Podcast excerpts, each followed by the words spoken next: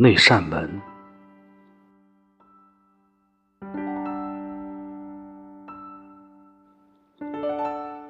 当我第一次听你电话，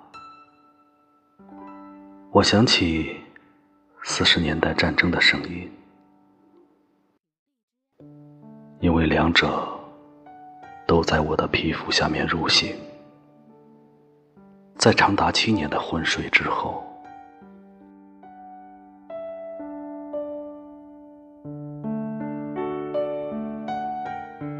你在某个起点。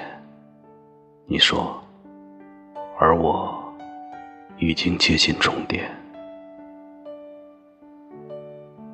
但你并没有走远，死而复生，一而再，再而三，就像狂暴的大提琴。